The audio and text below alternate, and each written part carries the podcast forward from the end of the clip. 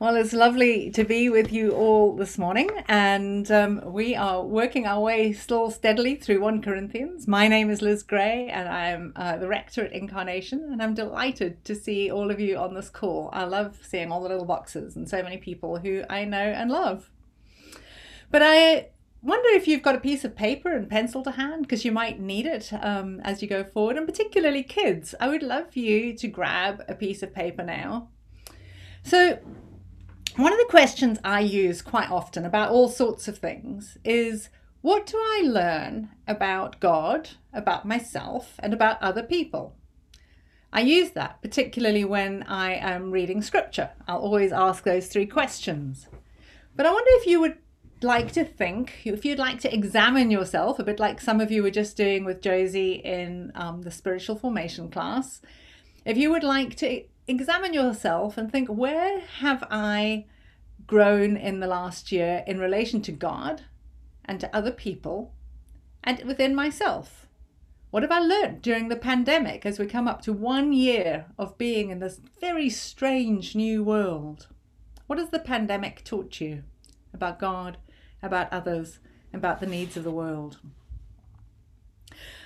So here we are in 1 Corinthians. And uh, over the last two weeks, Amy has been guiding us through this rather complex argument that Paul is developing about food for idols. And he has actually circled around those three things. What have we learned about God, about others, and about the, ourselves? And he's gone round and round in that context. And really, it's kind of strange because if you think about it, fundamentally, he's saying to the housewives or chefs of the day, um, and it would have been housewives probably or housekeepers. Where are you going to buy your buy your meat? And for this to become a three chapter argument in the book of Corinthians means that it was probably quite a big deal. And it was mainly because within their context, this idea of where you're going to buy your meat for dinner was riddled with social, religious, and cultural significance the business of getting meat, which might have been sourced through worship for idols, was big news. And actually, it's pretty interesting how liberal Paul is as he responds to the Corinthians and their letter. But as Amy points out, he could have just given a one liner and said either do or don't do it, but he is much more nuanced than that. And she reminded us as to how we he's actually inviting them into the process of working out what is the best thing to do here. What should they do? How do they come to a good conclusion? I'm reminded of back in chapter 3 with Paul when he told them, he was chided them a little bit in chapter 3 and said, You guys, you just want to drink milk, but you are the grown ups here. You are the leaders in this new Corinthian church. It's time you really began to take things more seriously. Stop being fed the food of babies. He wants them to grow up. I suspect Paul hoped and dreamt and prayed that the Corinthian church would become a massive church planting movement, that he would see lots of churches coming out from them. And he was wanting to raise up leaders who were capable of making sensible decisions. As a small Christian minority, they dealt with an intense pagan community around them and culture around them. And so Paul is wanting them to learn how to be the church, how to be examples, how to set standards in their community that others could follow. So, as in chapter 10, he begins to wrap up this argument, he does three things. The first one is he says, Okay, I'm going to give you some things which you absolutely do not do. This is stuff which is just, nah, you don't do it, don't go there. Secondly, I'm going to give you some suggestions as to things which you will want to think sensibly about. Not because God has said don't do these, but because they might be a problem for other people. So he says these are the things you mustn't do. These are the things you want to think really hard about because they might pr- provide a problem for other people. And thirdly, he ends in this glorious, glorious call at the end to be imitators of Christ. And actually, I made a mistake when I gave the readings because I wanted to give uh, chapter 11, verse 1 to Cheryl as well, which is be imitators of me as I am of Christ. So we're going to, that's where we finish. We're going to finish and start with this reminder that everything Paul says in this chapter is about how we can be more like Christ. Whatever we do, do it as worshippers. Okay, so let's look at those no's. Um, sometimes, you know, it can feel like there are a lot of no's in scripture, but actually they always, always come from a place of love. Because fundamentally, God loves us and He wants us to be in a loving relationship with Him. And He wants that to be a relationship where it's just Him and us, Him and me, Him and you. He doesn't want other little eh, eh, things intruding in there that distract us from Him. Paul describes Him a couple of times as a jealous God. And He is jealous. He wants our undistracted attention. So the things that Paul is about to say no to are things that will pull us away from God. So he begins his argument by reminding them that they have ancestors. This largely Gentile community of Christians, just like us, has stepped into an ancient story. And he says, Your ancestors. And so each one of us, for each one of us, it's our ancestors too. Our ancestors who were in Egypt, our ancestors who were in the desert, our ancestors who made these choices, some good, some terrible. He says, don't forget, these are your people. And he then tightens it up even more by saying that the experiences that they went through as they left Egypt and as they were in the desert were akin to baptism. They were akin to communion. They were akin to being with Christ, he draws strong, strong parallels between us and our ancestors. And I think there's a lovely Mark Twain quote which says, History never, never repeats itself, but sometimes it rhymes. And Paul is inviting them to say, uh, Take a look at what happened with those guys back there. You're no different. Your circumstances might be a little different. Where you're sitting right now might look a little different but there are rhythms to life which we are all subject to. Okay, stop the introduction. What does Paul say no to? The first one seems pretty straightforward. He says, uh, don't do any pagan worship. He, he reminds them of the Israelites who got impatient when Moses was up the mountain and they made the golden calf and then they began to worship and then they feasted with food and drink, which was inappropriate because it had been served to this idol god, this pagan god. He reminded them that sometimes we need to be patient and not to fill our impatience with alternatives to God, not to seek other idols who will fill that space with a, an empty alternative. He says, wait for God, wait for Him. Don't rush to an alternative. Then he lists something else, which we are also not immune to in our culture sex- sexual immorality. He said, Don't do it. Just don't be sexually immoral. Wait. Be patient. Look for God's plan in your life. Exercise fidelity, loyalty, patience. Remember that your bodies have a spiritual component and are not simply physical. And then he mentions that the Israelites put Christ to the test. Interesting, because Christ obviously wasn't actually, hadn't been born yet when the Israelites were in the desert. But the analogy is sort of like teenagers who constantly pushing the barriers. And he said the Israelites were constantly pushing the barriers like immature adolescents. He said, don't do that. Don't put Christ to the test. Don't try and provoke him into action. I don't know if any of you have got teenagers. Do your teenagers ever try and provoke you into action? No, obviously not. But um, uh, perhaps, or perhaps you remember you provoking your parents into action. The fourth one is even more recognizable. He says, "Don't grumble and complain." Probably a reminder of the Egyptians in the in the desert complaining about the food that they that they were or weren't given. But and then God did give them manna. But He said, when you grumble, Paul is reminding them that your heart matters. Complaining often, often comes from a place of self righteousness or a sense that we deserve something that we're not getting. And then we grumble and complain because we want it. In Philippians, Paul also says, Do all things without complaining and disputing, that you may, might become blameless and harmless children of God. Trust God. Trust God. And so Paul is saying to his readers, it's not enough to simply just take communion and get baptized and think that you're done and dusted. He said our lives have to show where we are walking with God. Our lives matter. Our behaviors matter. Monday to Sunday, they matter. He was reminding them that the Israelites were in a hurry. They didn't want to wait for God. They weren't being patient. They weren't seeking to put Him first. And so these choices that we make are really, really important to our relationship with God. And they are positive as well. They say worship God alone. Be faithful.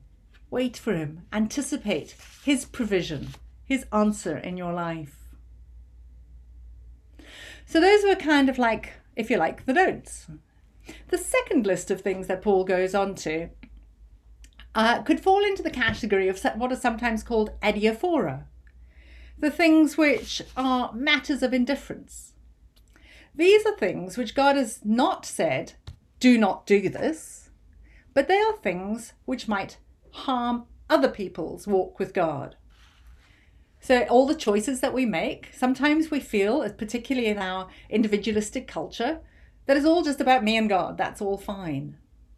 But your behavior, your choices, day by day, are also affecting other people. And Paul is reminding us that that matters, that it really matters, that it really, really matters how other people can see God through us. And again, coming back to the concluding sentence, he wants us to be imitators of Christ because the way that our neighbours are going to see God is going to be through us and through our lives. And so our choices matter.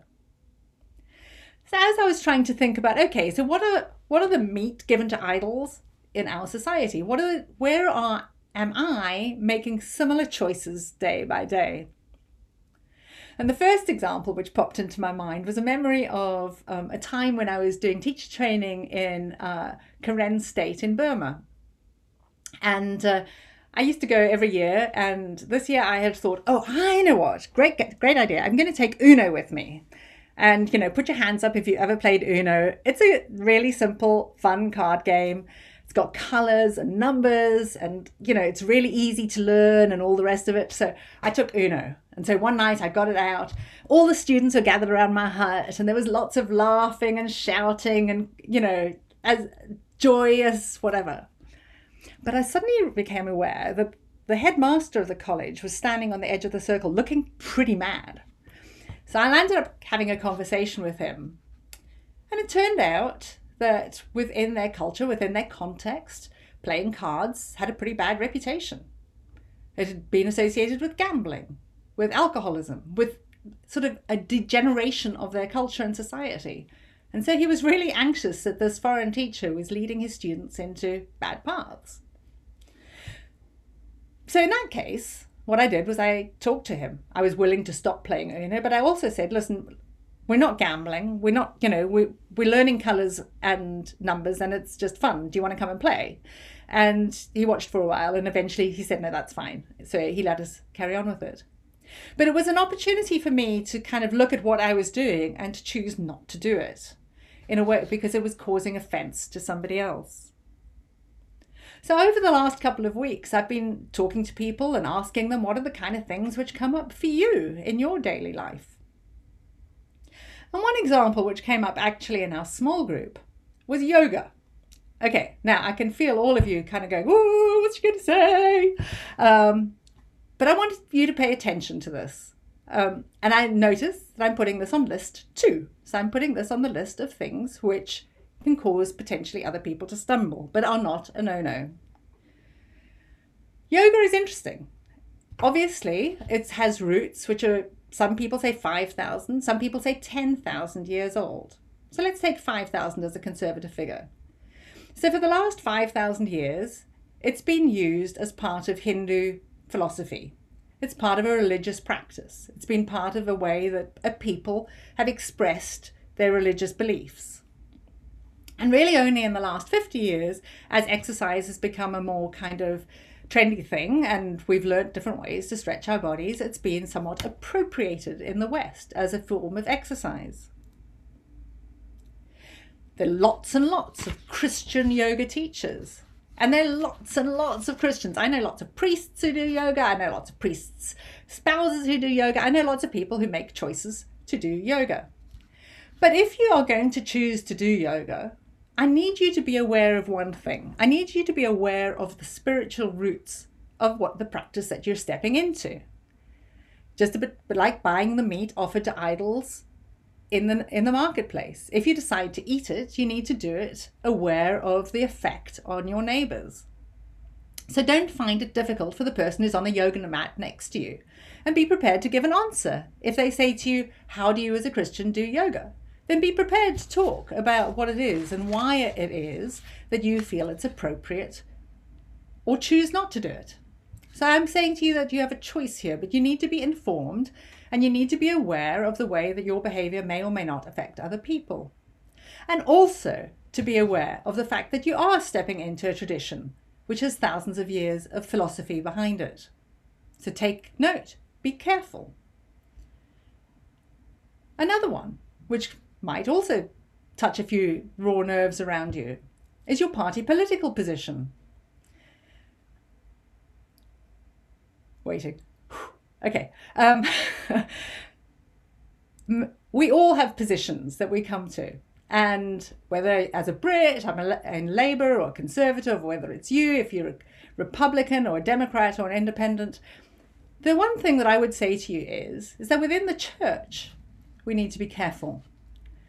Christ is by no means an apolitical figure. The scripture is by no means apolitical.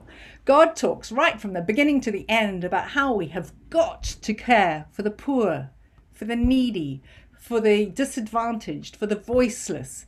These are all deeply political statements. The one danger that I see sometimes within party politics is that people can begin to take hold of that as an ideology. And ideologies can be dangerous they can become intellectual idols. They can step into the way between you and Christ. So, when you're coming to a decision about a policy or something that you feel strongly about, I would encourage you sure, listen to your context, your culture, read the books, read the whatever, but always come back to scripture. Is what you're speaking out for, is what you're protesting, is it what you're wanting to see happen in our society coming from a biblical position? Or is it coming from an ideology that you've held onto, which is tightly ident- tied to your um, social identity? Be careful. Be careful. Be prepared to give an answer which comes from Scripture. Be prepared to give an answer which comes from your relationship with Christ. Be careful that as you engage with other people, they see Christ shining through you. One more. Social media. Amy's mentioned this a few times. I've mentioned it in the past. Be careful. Are people seeing Christ being represented as you use social media? Is there anything which you're saying or doing or promoting that would block someone from coming to see Jesus? Would you let Jesus watch your Facebook feed? Make sure that he's come in and is sitting next to you as you type, as you decide what to post or what not to post or how to comment.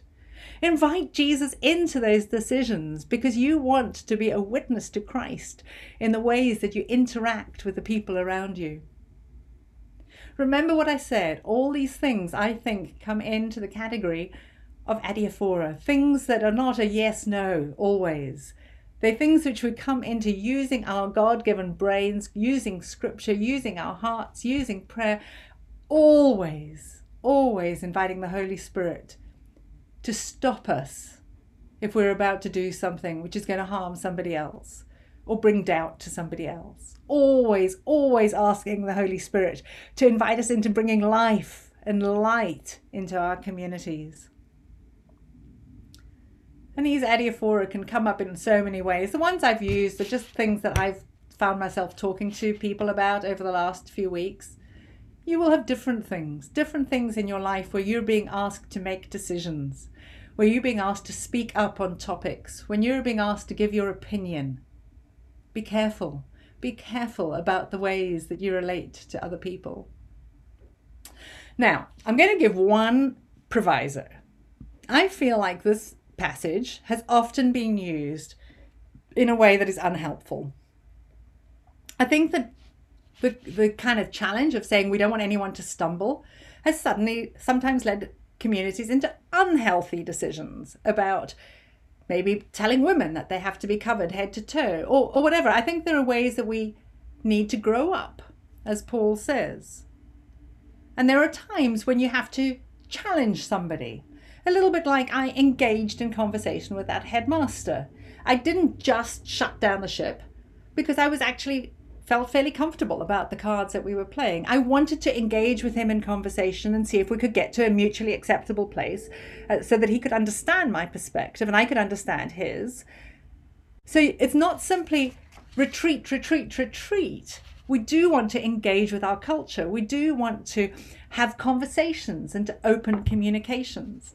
We do want all to grow up in Christ. So all of these things, playing cards, you know, drinking alcohol, exercising in a certain way, getting involved in politics, none of them are absolutes, but all of them have the potential to be stumbling blocks. So grow up.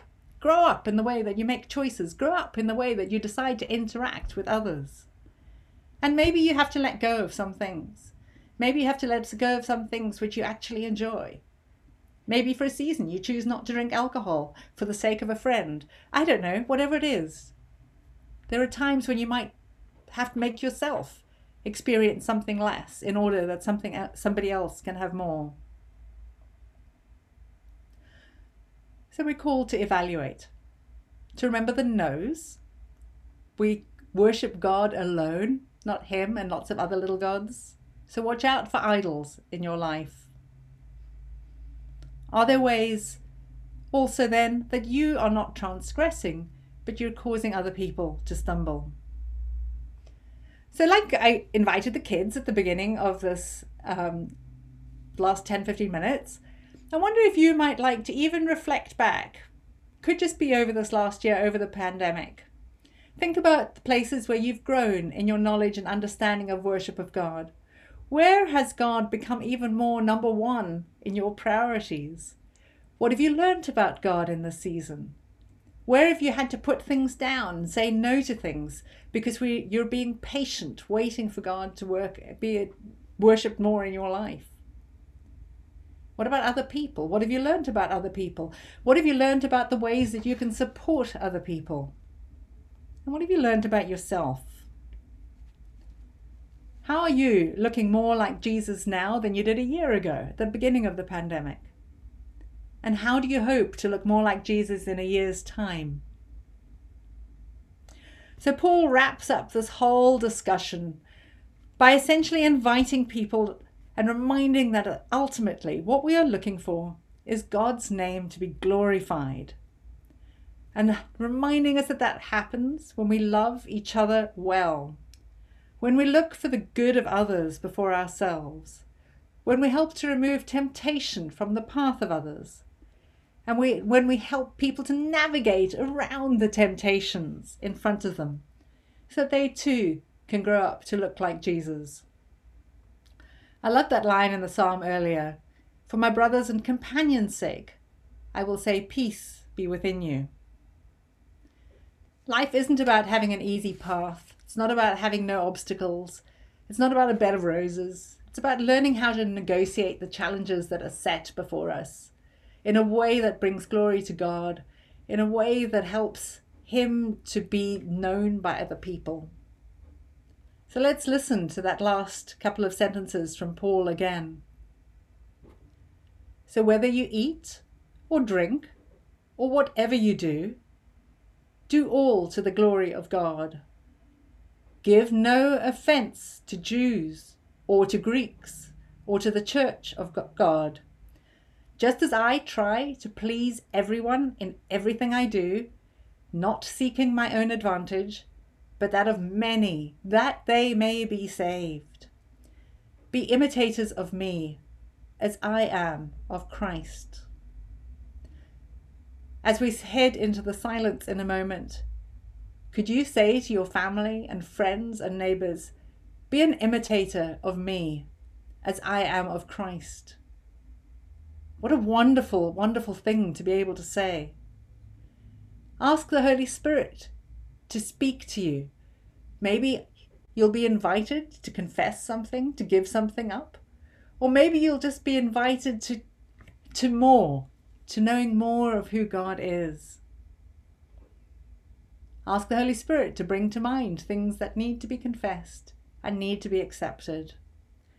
And then ask the Holy Spirit to turn you towards Christ, remembering that you, like Paul, each one of you, are of Christ. Amen.